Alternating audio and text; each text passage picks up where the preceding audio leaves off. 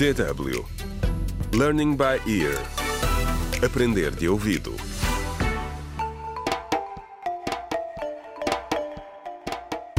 Contra o crime. Olá, bem-vindos ao quinto episódio da radionovela Contra o Crime, um desaparecimento em Picoa, escrita por Ursílio Noé. No episódio anterior, Igor semeou a confusão na reunião na Câmara Municipal quando revelou que o armazém onde estava guardado o carvão vegetal da população foi assaltado. Um acontecimento que acabou por colocar em causa o papel da recém-chegada Agência para o Meio Ambiente e Florestas que Tânia dirige. A ausência de Félix na reunião foi notada e acabou por ser explicada pelas suas incertezas quanto ao papel da agência no município. Mas a verdade é que Félix continua ferido e à mercê dos assaltantes. O que farão eles com ele? Mas descobriremos mais detalhes neste episódio que começa com uma conversa entre Germano e Cândida. Só de pensar que temos de atravessar o rio para cuidar daquele idiota. Mas assim também podemos falar sem sermos incomodados. Ah, e por falar nisso, Sim. é bom que me expliques esta confusão, Cândida. Ah, Germano, aconteceu tudo muito rápido. Admito que perdi ligeiramente o controle durante o assalto.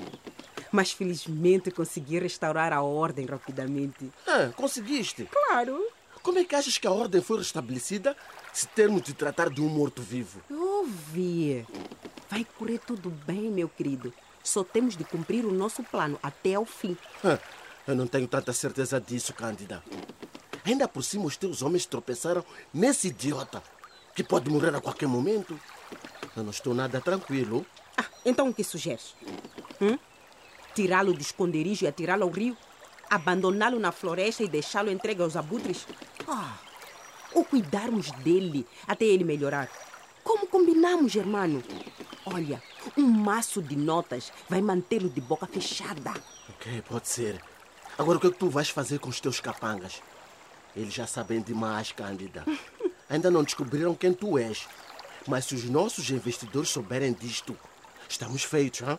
Estamos feitos. Ei, calma! Não te preocupes. Eu trato disso. Os meus homens são milicianos. Trabalham por dinheiro.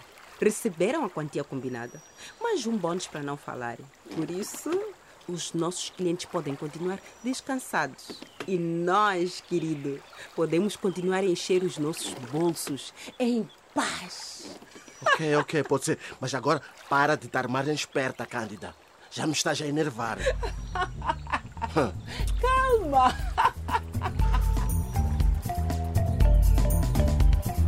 Contra o crime.